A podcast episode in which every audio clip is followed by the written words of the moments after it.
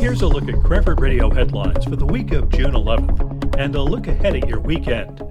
In the Democratic primary Tuesday, Kate Rappa defeated incumbent Tom Hannen Jr.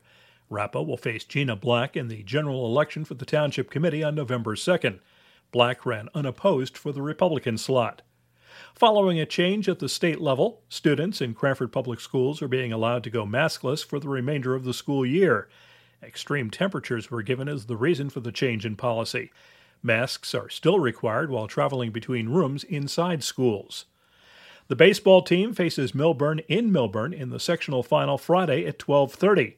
On Saturday, the softball squad will be in Nutley to play in their sectional final at 11.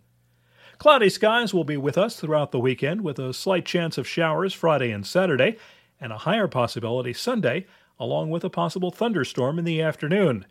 Highs on Friday around 71 and near 77 Saturday and Sunday. A used book sale is underway in the basement of the Cranford Public Library Friday and Saturday. Online pre registration is required. You can also check out the used books for sale at St. Michael's School Friday, Saturday, and Sunday. Friday, Saturday, and Sunday, enjoy the return of live theater at the Cranford Dramatic Club. They'll be presenting A Doll's House Part 2 Friday and Saturday evenings, and Sunday afternoon. For more area events, check Cranford.com. News provided by Tap into Cranford.